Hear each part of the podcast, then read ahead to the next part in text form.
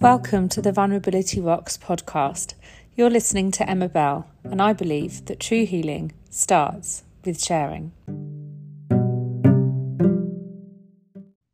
Welcome to the Vulnerability Rocks podcast. Uh, this is Rosalia, and we're going to be talking today about all the fabulous work that she is doing. She is a woman on a mission with a passion in her belly that bright it you know burns so bright i don't think i've ever, seen someone so passionate about something and i love it.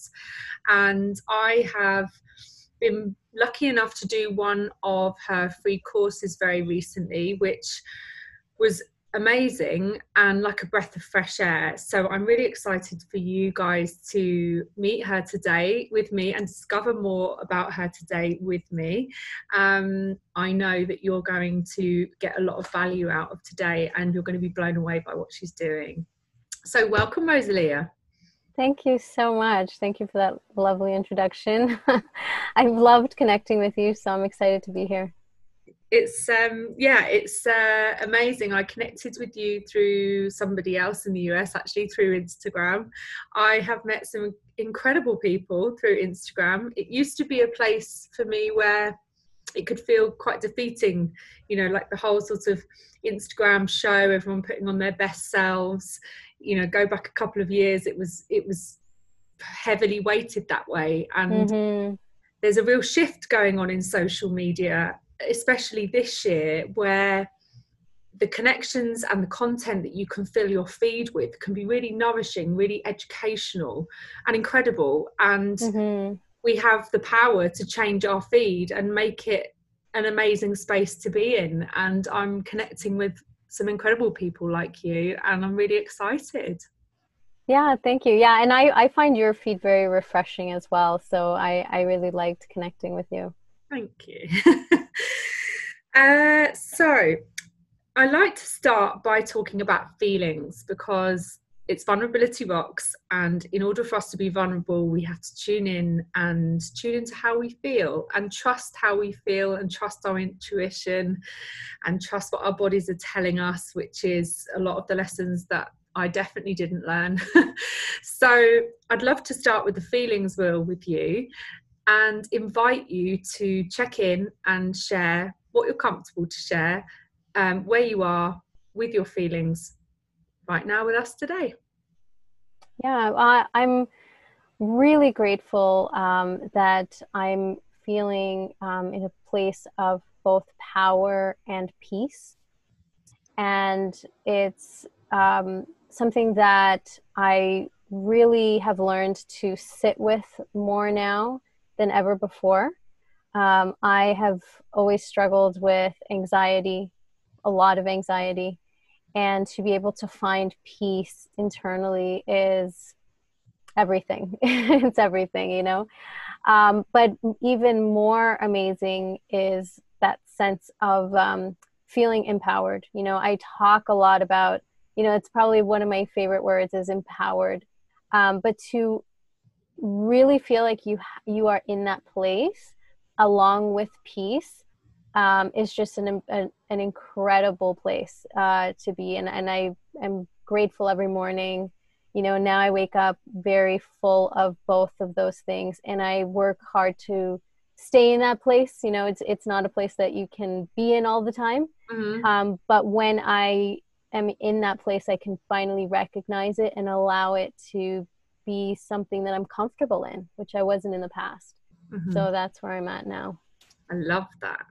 And I love that you talk about empowerment because I believe that is key to healing is being able to take our power back but in a really mm-hmm. empowering way rather than a resentful, vengeful, aggressive way which I've gone through that. I've gone through those feelings. Um, and I've sat with those feelings and it's pretty ugly. And to see that move and evolve into an empowerment that's full of grace and peace and it's not always like that every day but for the most part is it is a much nicer space to be in.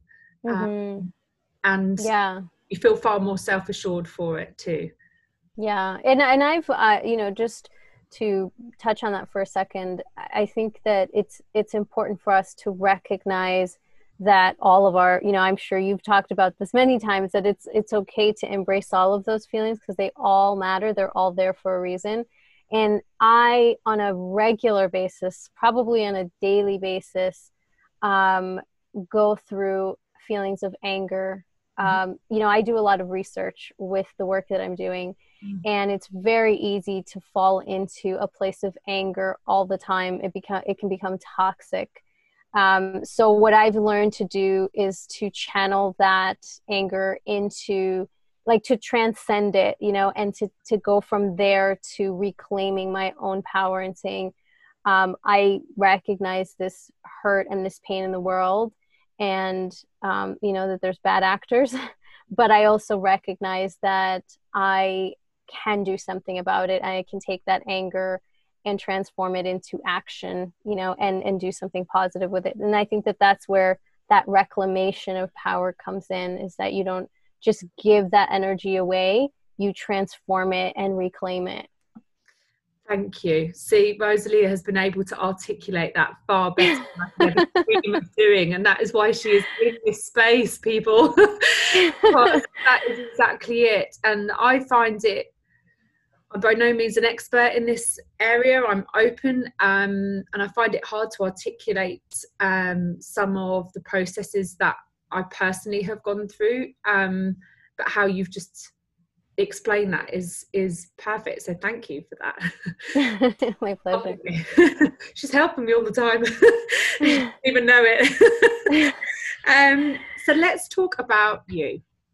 Um, i would love you to share um, with our listeners what you do and why you do it. What has been your story to to arrive at where you're at. So I'd love mm-hmm. to um, let our listeners learn more about you.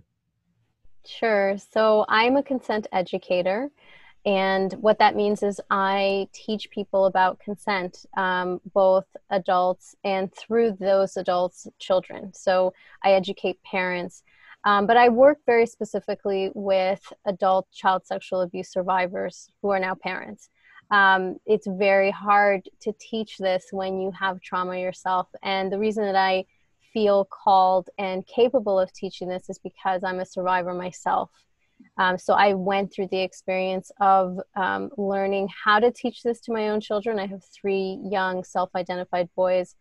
And um, about four years ago, I hit this uh, stage where I realized that, you know, my children were going to be out in the world I didn't, you know, wasn't going to be able to protect them the way that, uh, you know, they I did when they were babies, and I had to educate them um, to make sure that what happened to me didn't happen to them. Mm-hmm. But furthermore, um, you know, I had also at that time not really stepped into my own healing journey. I didn't. Um, I hadn't fully confronted everything that had happened to me when I was a kid. I had a lot of blocked memories. Um, and i realized that a lot of the anxiety and the panic and the overwhelm that i was feeling when i was te- starting to teach my own children um, stemmed from a lot of my own unresolved and unhealed uh, wounds and memories and, and things like that.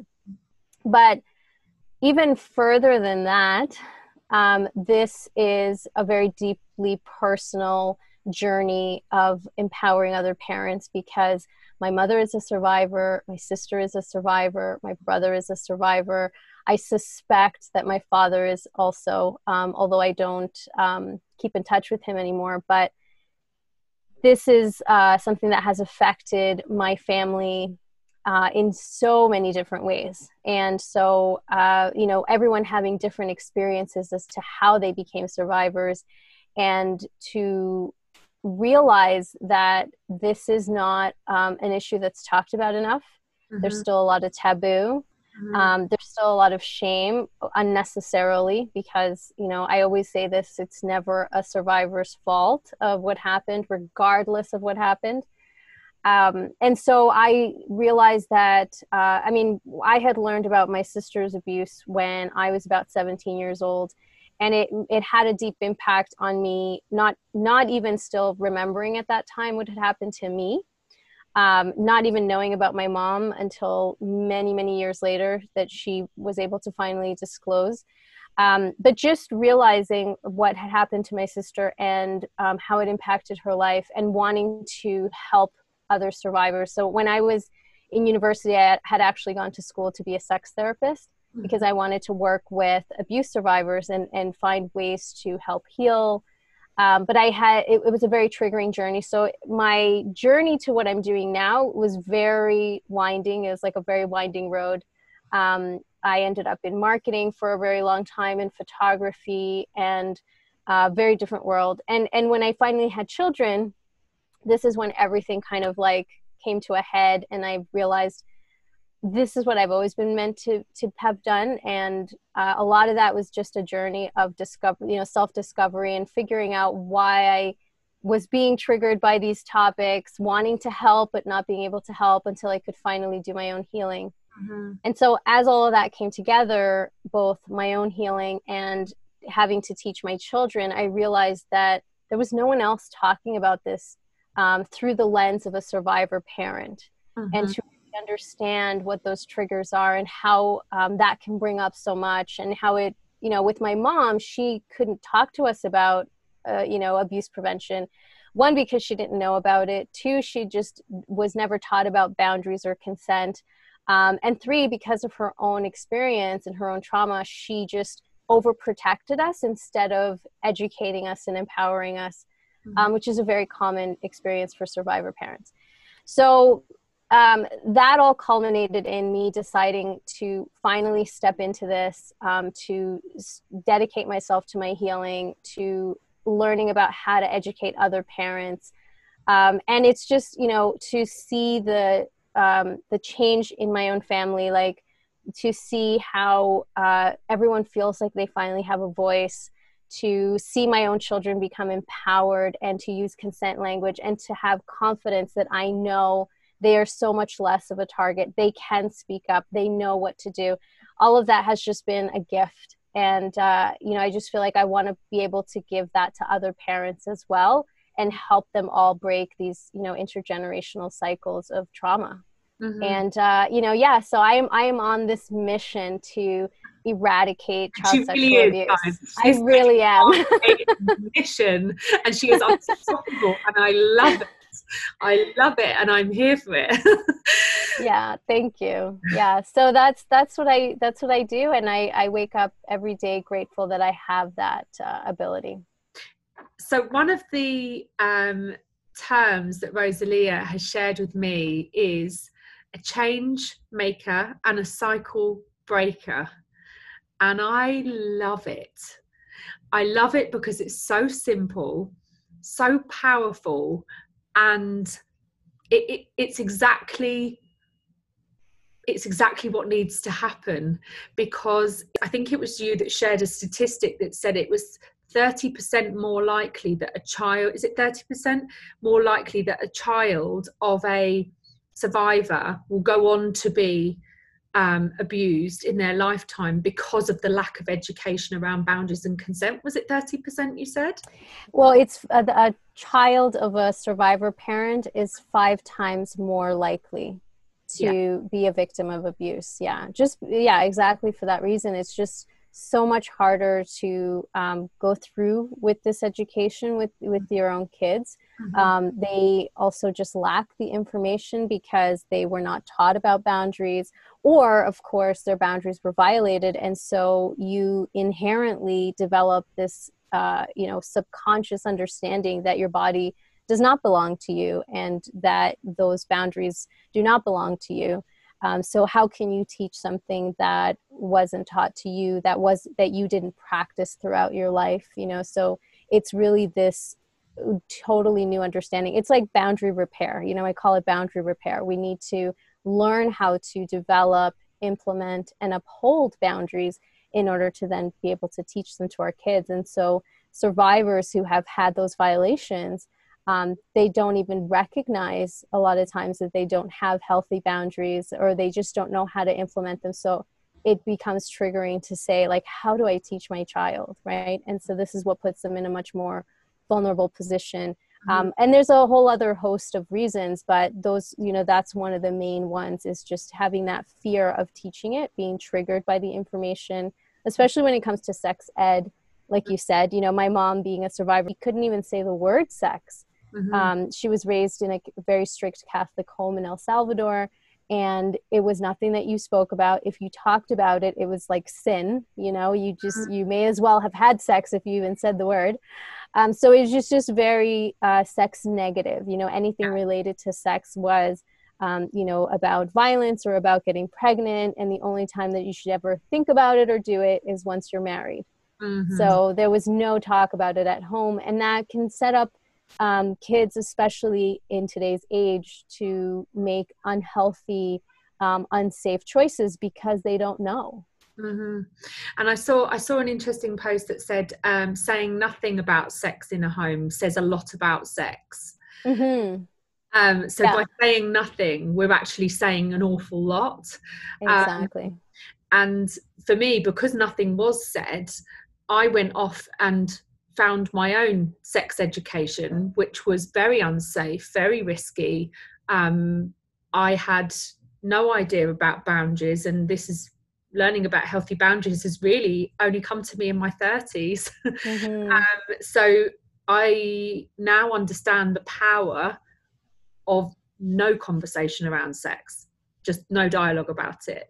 I now mm-hmm. see that actually it sends powerful messages um, and it brings messages of, of shame as well because it's never exactly. spoken about it generates feelings of shamefulness around sex um, and just a lack of awareness of how to keep yourself safe what what situations are safe what is okay what isn't okay um, yeah so yeah well there's also um, the the idea um, that we as a culture unconsciously carry around um, which is the Madonna whore complex. And I talk a lot about this um, more on my other platform, my podcast platform, because uh, you know a lot of parents don't really make the connections until they learn about it. But there's a huge connection in the way that we don't, as a culture, deal with sex. Where it's you know it's everywhere. It's in the media. It's it's in the music that we consume. It's in the ads we watch. Like it's everywhere, right? However, we see it outside and inside the home, we don't talk about it. So kids are left with this very confusing message. Um, they they're not sure. You know, they're naturally curious. We are humans. Sexuality is a huge part of what we are and who we are. It's how we create life. Um, yet we don't talk about it right and then um, as you said it does send a message that that there's something about it that we aren't supposed to talk about, but yet it's something that we want to learn about. Mm. And so, with the Madonna whore concept, um, you know, where women in particular are placed on either the virginal, pure, good pedestal or the bad, whore, shameful pedestal.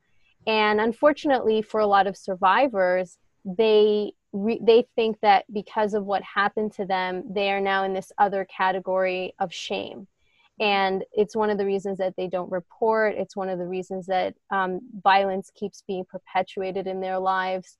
Um, it's the reason that you know they don't get the right information that they need the support that they need the help that they need.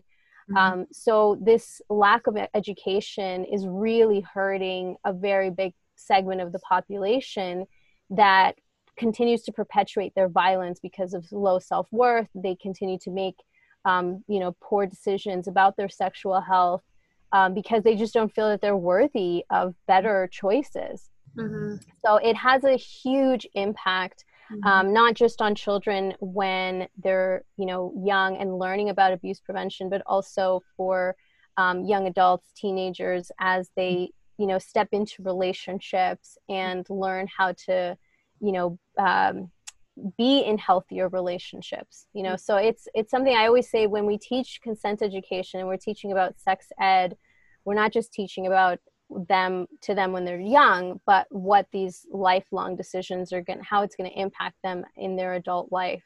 Mm-hmm. um, and and also just to um, educate them about you know consent as to the rights of others not just for kids to be protected but Mm-hmm. to also respect the rights of others um, as they get older. You know, so it, it's a it's a huge piece of the puzzle that we're just we need to talk about more. yeah because it's you're right it's not just about abuse prevention it is about cultivating a mindset so that the young person that is going to turn into an adult knows how to navigate their way through young adulthood because as i navigated into that space my sex education was violent pornography that was being shown to me by older boys. Um, and then they were showing me it on the tv and then saying now you do it. Well no one had told me any different right? So i did those things and that was happening Mhm. at like the age of 11 and and so it went on you know into all sorts of because i was learning my sex education and my sex boundaries and from what other people were showing me to do Right. Right. at no point did I ever stop and say, "What do I want to do?" You know, what does what does my body like? What do I like? You know, that that didn't even enter my head, and Mhm. it's um it's very impactful, and and Yes. it goes, you know, children they're at home, they're with their, their parents, but I left home at fifteen. So what happens when that person's no longer with the parent, and that's got to be the longer term strategy. Exactly. I now realize it's taken me a long time to kind of piece it all together, but I see I see it weaving all the way through and the importance of it. Yeah. Um, so I, I'm just I'm, I think I'm like your number one fan. Oh. Thank you. Well, I I love that you um, understand the importance of this work. You know, it's it's uh, like a much bigger conversation that parents think. They just real they think, well, I have to you know buy a couple of books and read you know have a couple of conversations. But if you really want to raise an empowered adult and a, a person who's going to go off into the world and you know have um, healthy relationships and be respectful and empower every gender you know regardless right so if we want to make sure that they are uh, stepping into healthy relationships for themselves right as well as everyone else in the world um, we have to have these conversations from as early as possible and it has to be part of the culture in the home. It has to be part of the parenting style not just a small little component. Like this is a really big conversation and it ultimately has to do with our rights our understanding of our autonomy Mm. and um, you know if we look at so many issues in the world today it really comes down to those things right? Our our innate rights. And being able to educate kids about that as early as possible has a tremendous impact on their on, on their psychology of their understanding of other people um, and how we have to also view children right? It's a real it's a big relearning of um, how we treat children which are the most vulnerable in our society and we want to raise them with as least trauma as possible because that just keeps perpetuating right the more trauma we grow up with the more trauma we create in the world a Mhm. lot of times unknowingly Mhm. so it's you know it's about waking up and becoming more conscious parents as well as um, you know weaving consent parenting into it I'd like to dig a bit more into um, teaching consent in the home because, and I've, I've done your uh, course and I've done a lot of um, reading and I'm, I'm understanding it a lot more and I'm understanding the subtleties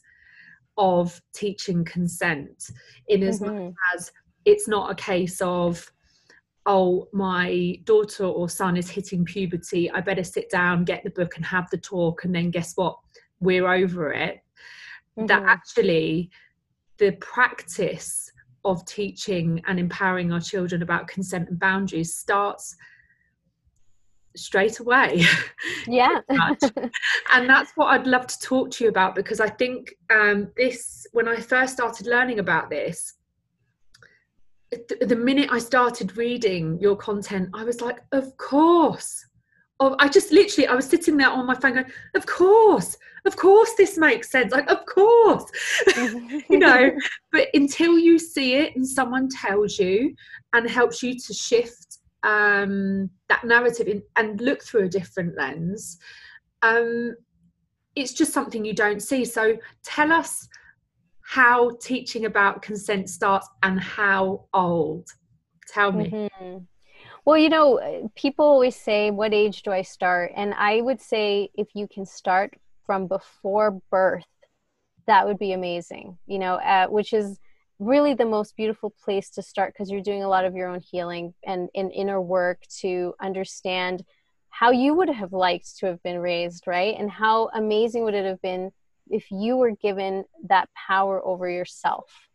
Um, a lot of parents are raised in authoritarian homes where you know the parent told you what to do a child is to be seen and not heard you know all of those things right? Um, when we shift yeah because I, I was raised like that too. And um, when you make this shift to understand that if we start with the idea of respecting this other being as a being, not as our property, but as their own autonomous little person who's already come with their personality intact. And we have to just foster a supportive environment for them instead of trying to mold them into what we want, right? And restricting them and telling them what they should do or shouldn't do um, we number one give them the ability for their personality to really flourish but also we are teaching them that they have the right over their body at all times. And this includes when they're two years old. You know a lot of parents are like what do you mean? I have to you know for safety reasons i have to do all these things. Well when it's a matter of life or death you know that it's a matter of life or death and you're going to you know you need to be that guiding parent who's going to protect your child. That's ultimately your number one job.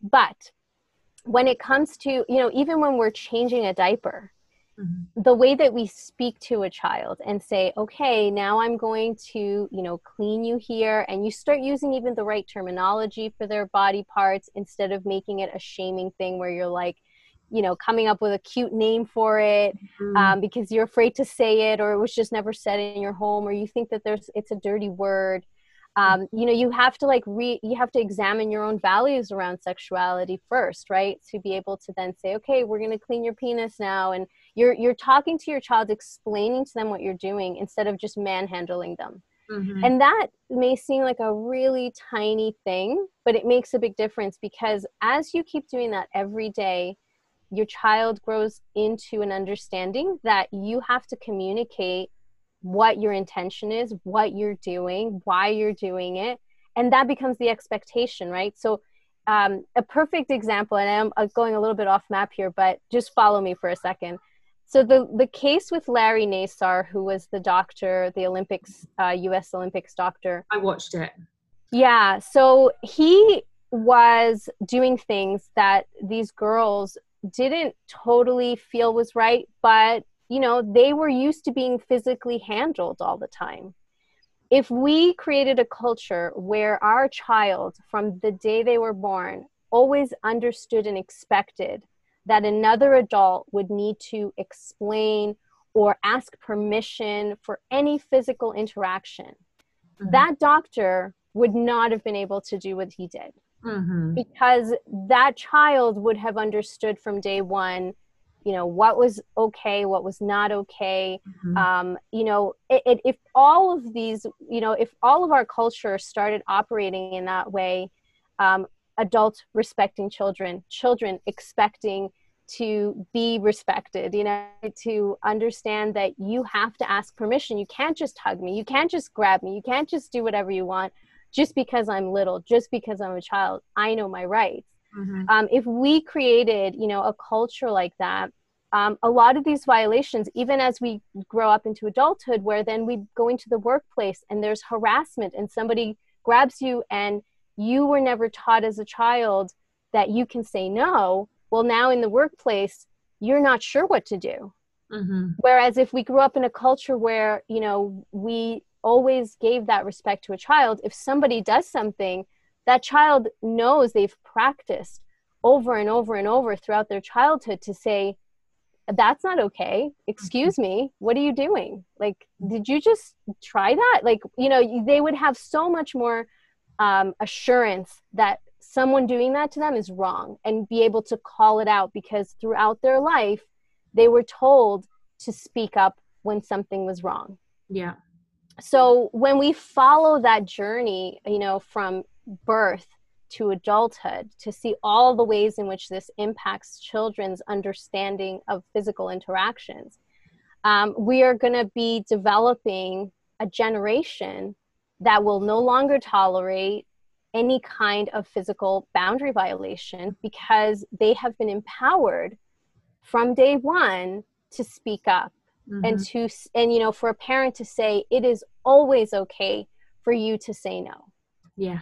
So when we can you know like I, like i get goosebumps thinking about it like to see a whole generation of kids that can you know ask. They know how to ask for consent a yeah. lot of kids don't know how to ask for consent. And that's a biggie. Never practiced it. Yeah. And yeah. so they think oh well it's uncool to ask. How am i going to ask? That's going to break the mood. Well yeah. if from day one that communication has been taught and you hear it and you speak it and you um, you know practice it physically right at home it just becomes the norm instead mm-hmm. of feeling like the weird thing that you know kids are going to do mm-hmm. so ultimately like if we can start from day one mm-hmm. that's amazing if your child is eight years old and you've never taught it you can start today it's it's never ever ever too late your child could be 18 and you can still have this conversation oh yeah if if i'd have had some of those lessons at 18 um then yeah it i could have saved myself being raped i could have saved myself being sexually abused because that all happened you know when i was 19 20 21 yeah. um so it's ne- i agree it's de- definitely never too late. Um yeah. anybody that is listening thinking oh my child's already gone through puberty they're at university it's it's not too late. It's never too late. And and you know universities are one of the places where a lot of sexual assault happens because you know they're they're out of the house they're out of the home they're making decisions about you know where they go and they're partying or or you know even not necessarily partying. It can happen anywhere right? It can happen in broad daylight. Um, but then they would know that it's not their fault like that it's never their fault. Yeah. Um, you know I, when i was 17 i was date raped and i believed it was my fault. I never reported it Mm-hmm. Um, I thought that I had put myself in that position, that I deserved that happening to me, that um, maybe I said something that led that person to think that I wanted it mm-hmm. um, because I froze and I didn't know how to say no, um, because I didn't understand that consent could be withdrawn. Uh, mm-hmm. you know, like all those things. If I had someone tell me when I was 17, you know, it's okay to to report it. It's okay that you can talk about it um, it's not your fault you know like all of those things mm-hmm. would have made a huge difference i carried that for a really long time and and it wasn't until i was um, i think 26 that i for the very first time upheld my own boundaries in a uh, you know in a in a sexual uh, situation mm. and i remember that time very clearly because it was the first time that i was that i felt empowered enough to say i don't want to do this anymore mm-hmm. and stop something from happening and so game changing it was it was an amazing revelation that i do have power and i can mm-hmm. say yes or no to something and um, you know I, I tried to be in safer relationships after i was 17 but you still never fully feel safe um, with anyone because you're just hoping that that person respects you instead of standing your ground and saying i deserve to be respected. It was a mm-hmm. very different experience. So if we can teach that to kids yeah. it would make it so much change in their lives. So give me some examples of things that parents can do with a young family. Let's start with the young family first. Um, to teach consent without having to because I also understand that what some people hear when they think about abuse prevention, sex education, and consent and teaching kids boundaries is they hear, oh my goodness, I've got to teach my four year old about sexual intercourse, and I'm just not ready for that. yeah. but it's not about that. So let's I'd love to be able to give some workable examples to the listeners of how yeah. we teach consent without actually having to teach about full blown sexual intercourse and all of the other things that go with sexual and erotic intimacy from, yeah. you know, five years old. Like, I'd like to give them something that they can like work with. So I yeah. see a couple. One was about tickling, and the other one was about kissing relatives, which I love, mm. and I'd and I'd love to hear um, your thoughts around that yeah. Yeah we we tend to think that when we have to teach sex ed we're teaching it from the perspective of an adult and kids don't have any of those perspectives right? They're looking at body parts and they have no idea what those body parts do and they're just curious and learning about themselves right? Not about interactions with other people. So when we're teaching about consent we're really it has nothing to do with sex or sexuality um, when we're teaching about boundaries, it just has to do with bodies, right? So our body versus someone else's body, respecting space, respecting um, what someone can or can't do with you. So when I tell parents, you know, this consent education starts with things as day to day as parents tickling kids, um, you know, and kids just again being used to being physically handled right by their parents when we start to make the shift and say, you know, a, a really simple example could be we typically with a young child will, will say, okay, you know, time to brush your hair, come here so I can brush your hair. We're not really giving them a choice. So that goes against body autonomy and which is at the heart and the basis of consent. So when we make a shift to ask a child if we can brush their hair, or we can ask them um, what they would you know what what they want to like how much they want to eat. Are they full? And respecting those little things about their body autonomy. Mm-hmm. that is at the heart of consent. And we're you know we're teaching them essentially that we respect their body rights. Mm-hmm. so that's the foundation that we need to start with when we think about consent education. And the second one is then interacting with other people. So one is you know the consent respecting your body rights. But then two is um, expecting others to respect your body rights in terms of um, friends, family, uh, anyone, you know, peers, anyone that they're interacting with. So, what that means is understanding that since your body belongs to you, you can develop the boundary to say, I am okay with hugs or I am okay with kisses right now with this person. Maybe in five minutes, I won't want to hug. So, you have to always ask and when we empower kids to know that that should be the expectation and then also educating the other adults in their life that's when we're starting to teach consent. Because consent is really permission. It's asking permission to do something to you or with you. And when we teach these we teach kids these basics that means that when you know grandpa comes over and they want to automatically give you a hug you have the right to say no thank you. How about a high 5 mm-hmm. or I just don't feel like hugging today. How about, you know, um, a kiss on the cheek? You get to decide mm-hmm. what that physical interaction can be. Mm-hmm. Um, and so, you know, we, it doesn't have to be about sex at all. But at the same time, when we are talking about sex and sexuality, it does start very young and it starts with simply learning about your body. That's the foundation of sex and sexuality is knowing your body understanding you know what those what those body parts are um, as they develop learning what those body parts do that they do feel good what the functions of those body parts are. Um, you know you can explain what an erection is. You can under you can explain what self exploration is. Mm-hmm. um, then you get into terms of body safety around um, you know private parts uh, what that means uh, exploring in private, not with anyone else. Mm-hmm. You know, mm-hmm. you you start to layer those pieces of information, so it doesn't have to be all in one shot, mm-hmm. um, and it doesn't have to start with sex at all. Body mm-hmm. safety has to do with sexuality and the foundations, and you know, it's taught in an age appropriate way.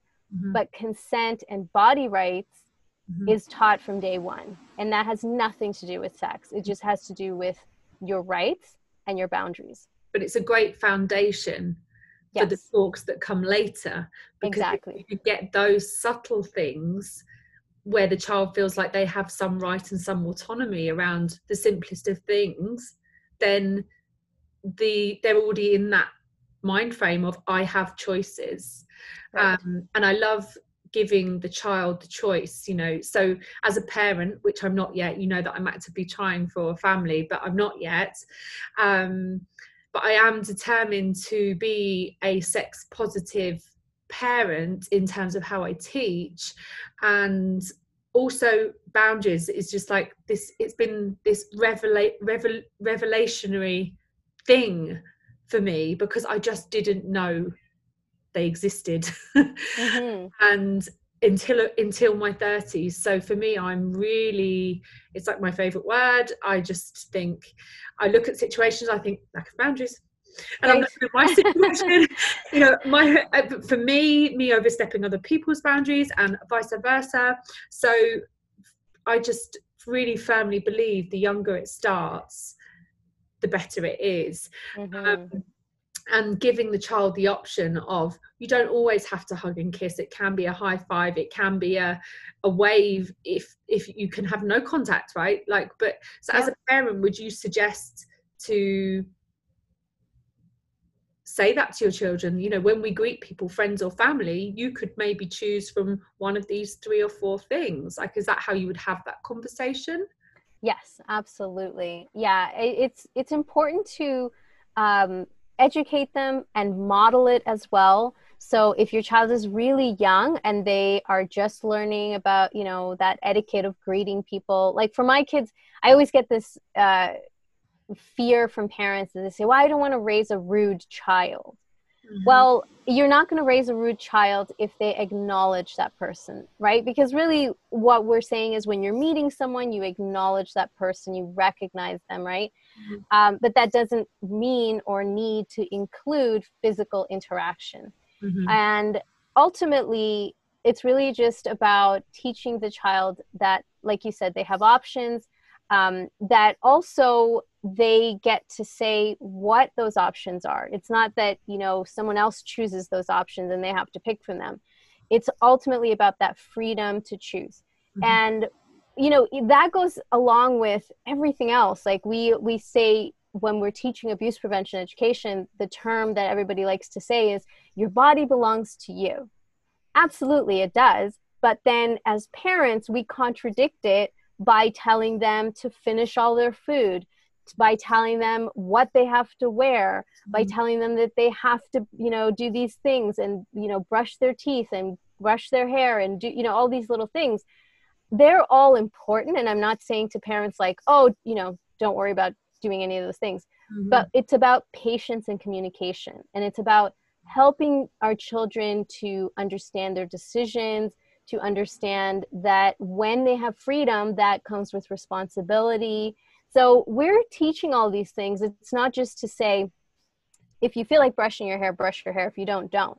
Um, you know, we want to encourage good hygiene and all of those things, right? But we also need to make sure that our words match our actions. So if we're going to say your body belongs to you, we have to help them become empowered with what that actually means. And what it means is you get to make this choice, and I'm going to help you make a, a healthy choice by talking to you about it and explaining. And that does take a little bit more work. But in the long run, what we're doing is empowering our child, mm-hmm. not just for today, but for the long term future. Um, so it's really a shift in parenting, you know, which is why I call it consent parenting, because it's not just abuse prevention education. It's really um, seeing your child as an independent person who you're helping them to make good choices. Mm-hmm. Um, so, you know, it comes down to all of those things, but make sure you're not just saying your body belongs to you and then contradicting it with your actions, mm-hmm. because in the long term, a predator can come back to that and manipulate that situation because they're, you know, they're seeing you as a parent who's loving, who's caring, still making them do these things, right? So when they are in a situation with a predator who has groomed them, who has gained their trust, has gained their love and affection, has gained, um, you know, that that trust factor, that predator can still force them to do something, and uh, you know, they're almost like a parent figure. Yeah. So if we as parents don't make that distinction and do the work of like really walking the walk and not just talking the talk yeah. Um, you know then we're really empowering them because we we tend to think that predators are people that our children don't know or someone that we can very easily spot. We're going to know you know and and so because we know everyone in our child's life they're safe. But that's just not true and we really need to make sure that we are giving our kids all of the tools necessary to spot that and to not you know to know even my own parents don't you know teach like touch me whenever they want. So why is this person doing it? Yeah. And they'll be able to say something. Yeah. And just want to hop back to language. So about using the correct names for our anatomy um, i read somewhere that a child one story that a child had been telling their teacher that this person had been stroking there and there was a cute name at the end.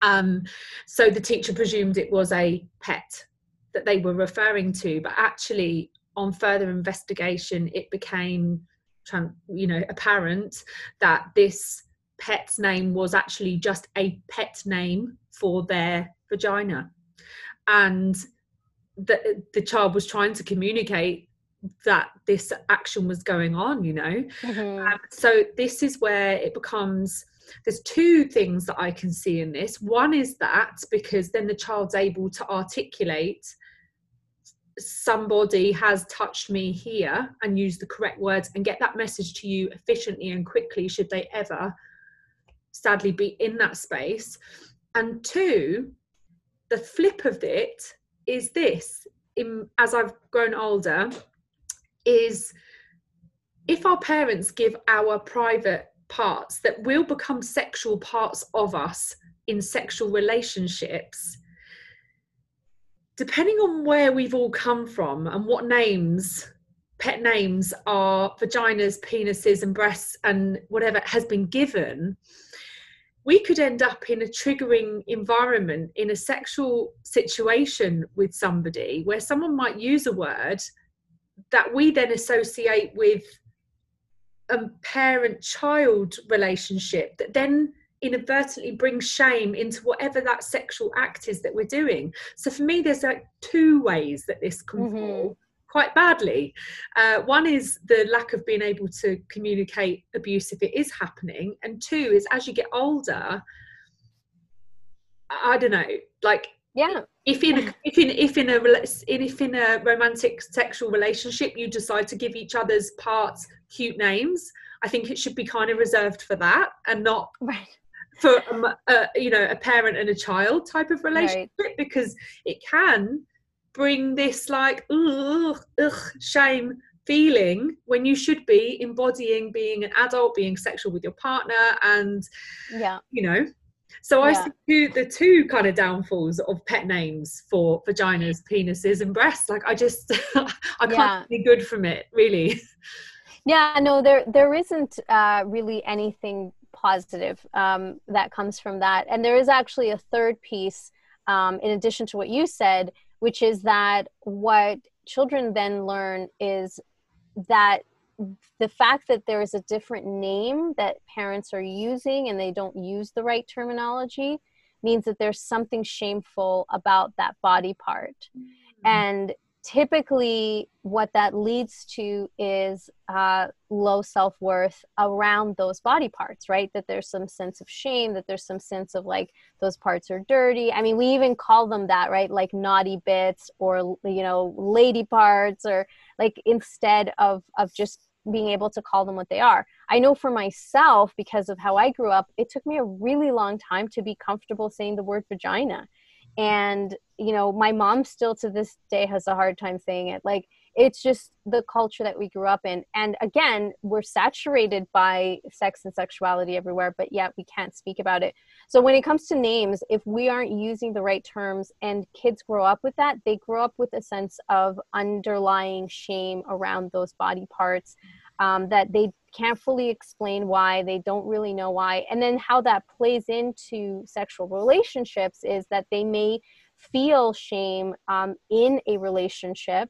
Maybe they um, you know start to compare themselves to other people or what they're seeing in porn um, which are not you know real representations of obviously of sex and sexuality. But if kids don't know that that just adds another layer to it. Um, and then you know as adults we're using other euphemisms which a lot of times are also negative. You know a lot of times words um, that represent the vulva or the vagina are used in a derogatory way. So there's just all of this stuff yeah. that if we don't clarify it very early can really spiral into all of these other negative ways of seeing our, our bodies you know? And one of the things again to bring it back to predators is that predators um, number one if they recognize that a child is not being given sex education they see that as a gap. They they they know that a child isn't being educated and it is a signal to them that this is a child that could be targeted. Um, so that's one. Number two is that if a child, um, you know, as they develop, as they get older, um, has low self worth about their body, again, it's another way for them to find um, a gap that they can exploit by being the one who is, you know, giving them compliments, reassuring them about their body because they they can see that this child has low self worth, isn't you know isn't someone that can talk to their parents about you know their body or or their sense of self or sexuality. Um, so they look for those things. And again this is another reason why it's so important to educate kids about all of those pieces. Mm-hmm. Um, so what I'd like to do is I'd like you to tell our listeners where they can find you because I've done um, one of your courses and it's amazing. And I know that you um, do go through the lens of a survivor parent, but even so, um, I still there's so much in there that is useful for any parent and any adult that has children in their lives. So even for me, um, I'm known as Auntie Emma because I'm not a mum yet. I'm known as Auntie Emma to lots of children, and um, I have been guilty of when they're small. You know, i live I live abroad from them, and when I see them, I'm so excited. You know, I just I want to hug them and love them, and I have been guilty of saying, and I you know since doing your course i now understand the subtleties of how that can land and my behavior will certainly change of saying oh it doesn't matter how big you get i'm still going to squish you and cuddle you. At no point have i said can i? Right, right. it's coming from nothing but absolute love and i love these kids with my whole heart. However um through loving we can we can we can send out subtle messages that we're not even sending out. And i recognize that i'm i've been guilty of saying that. I can't think of the amount of times i've said that to those little kids. Like oh you know it doesn't matter how big you get i'm going to squish you i'm going to cuddle you. You know? And i think i even said whether you like it or not you know? Right. Oh, you know now i'm learning and i'm thinking oh no. Right. Yeah. Um, yeah. And it's it's you know like i said um a lot of times i mean they're we're all very well meaning and we don't realize right um, and and i think that we can always as adults go back and, and say you know we're going to change i've learned these new things and i want to make sure that i'm you know mm-hmm. giving you the opportunity to say yes or no to something mm-hmm. um, but yeah so there's so much to learn this is why i say you know i don't want anyone to feel like it's overwhelming because you can start small mm. and put something little into practice and then you'll see how it all starts to shift and evolve because you're awakening to this new understanding of your interactions with children with your own children with other people's children um, you know whether you have kids or not if you, you, if you're a caring adult in and you're in the life of another little person mm-hmm. you can be a support person for them a safe person for them um, so there's there's so many ways to start on this journey you know without having to feel like you have to do it all in one day well even just um, my example you know it's a, it, it's a yeah. shift for me you know i won't be saying that to those kids again you know yeah um, i have always uh, the one thing that and that has come from my mum actually is where I've never. Sometimes people will say, "Go on," because they because they haven't seen me for age. Go on, go and give Auntie Emma a kiss, and I say, "No, no, if they want to they can and if they don't they don't have to and that's cool and yeah. that's one thing that i've learned you know my mum has learned that for me she's she's always been super bounded in the no contact kind of mm. arena. So she'd always be like, no, no, if you do you do if you don't you know so i've picked that up from her. So but in terms of the once they hug me do i want to put them down again? I'm not very good at that bit, right? So i need to i need to reshift that a bit that's okay. And i'm and i'm pleased to be learning it. Um, i'm pleased yeah. to be learning it before i'm a parent but i'm also pleased to be learning it because there are lots of adults that are key adults in other children's lives like i am. And um, you know, I'm blessed to have these amazing families around me, but I also recognize that comes with responsibility. So mm-hmm, um, mm-hmm. I'm, really, I'm, really, glad to be learning this. Yeah, yeah. So I, if if anyone wants to connect with this work, um, you can just go to consentparenting.com. Uh, that's my website. I have lots of free resources there as well. Um, I have workshops, courses, and memberships also. So there's lots of ways to learn. Um, and I'm on Facebook and Instagram, which is also the handles are consent parenting. Um, on Facebook, I go live once a week. And I'm also now starting to do um, uh, episodes uh, live in Spanish on Thursdays on Facebook. So anyone who speaks Spanish can can check that out. Um, and yeah, I'm very active on Instagram, which is how we met. So people can find me there as well. Thank you for today. Thank you so much. Um, I'm so pleased to have been able to record this episode with you because it's something really close to my heart. And I also know that it's going to resonate with so many people and help them to understand that, you know, starting to teach consent in the home doesn't have to start with the really hard conversations. It can start with simple things. Go and find Rosalia's uh, content. I'll put all of her handles in the show notes so you guys can find her. Um, I'm following her and I'm learning stuff multiple times a day. She's super active in posting and she gives she gives she gives and she gives and she gives because she is a woman on a mission and uh, i'm here for it thank you, thank you.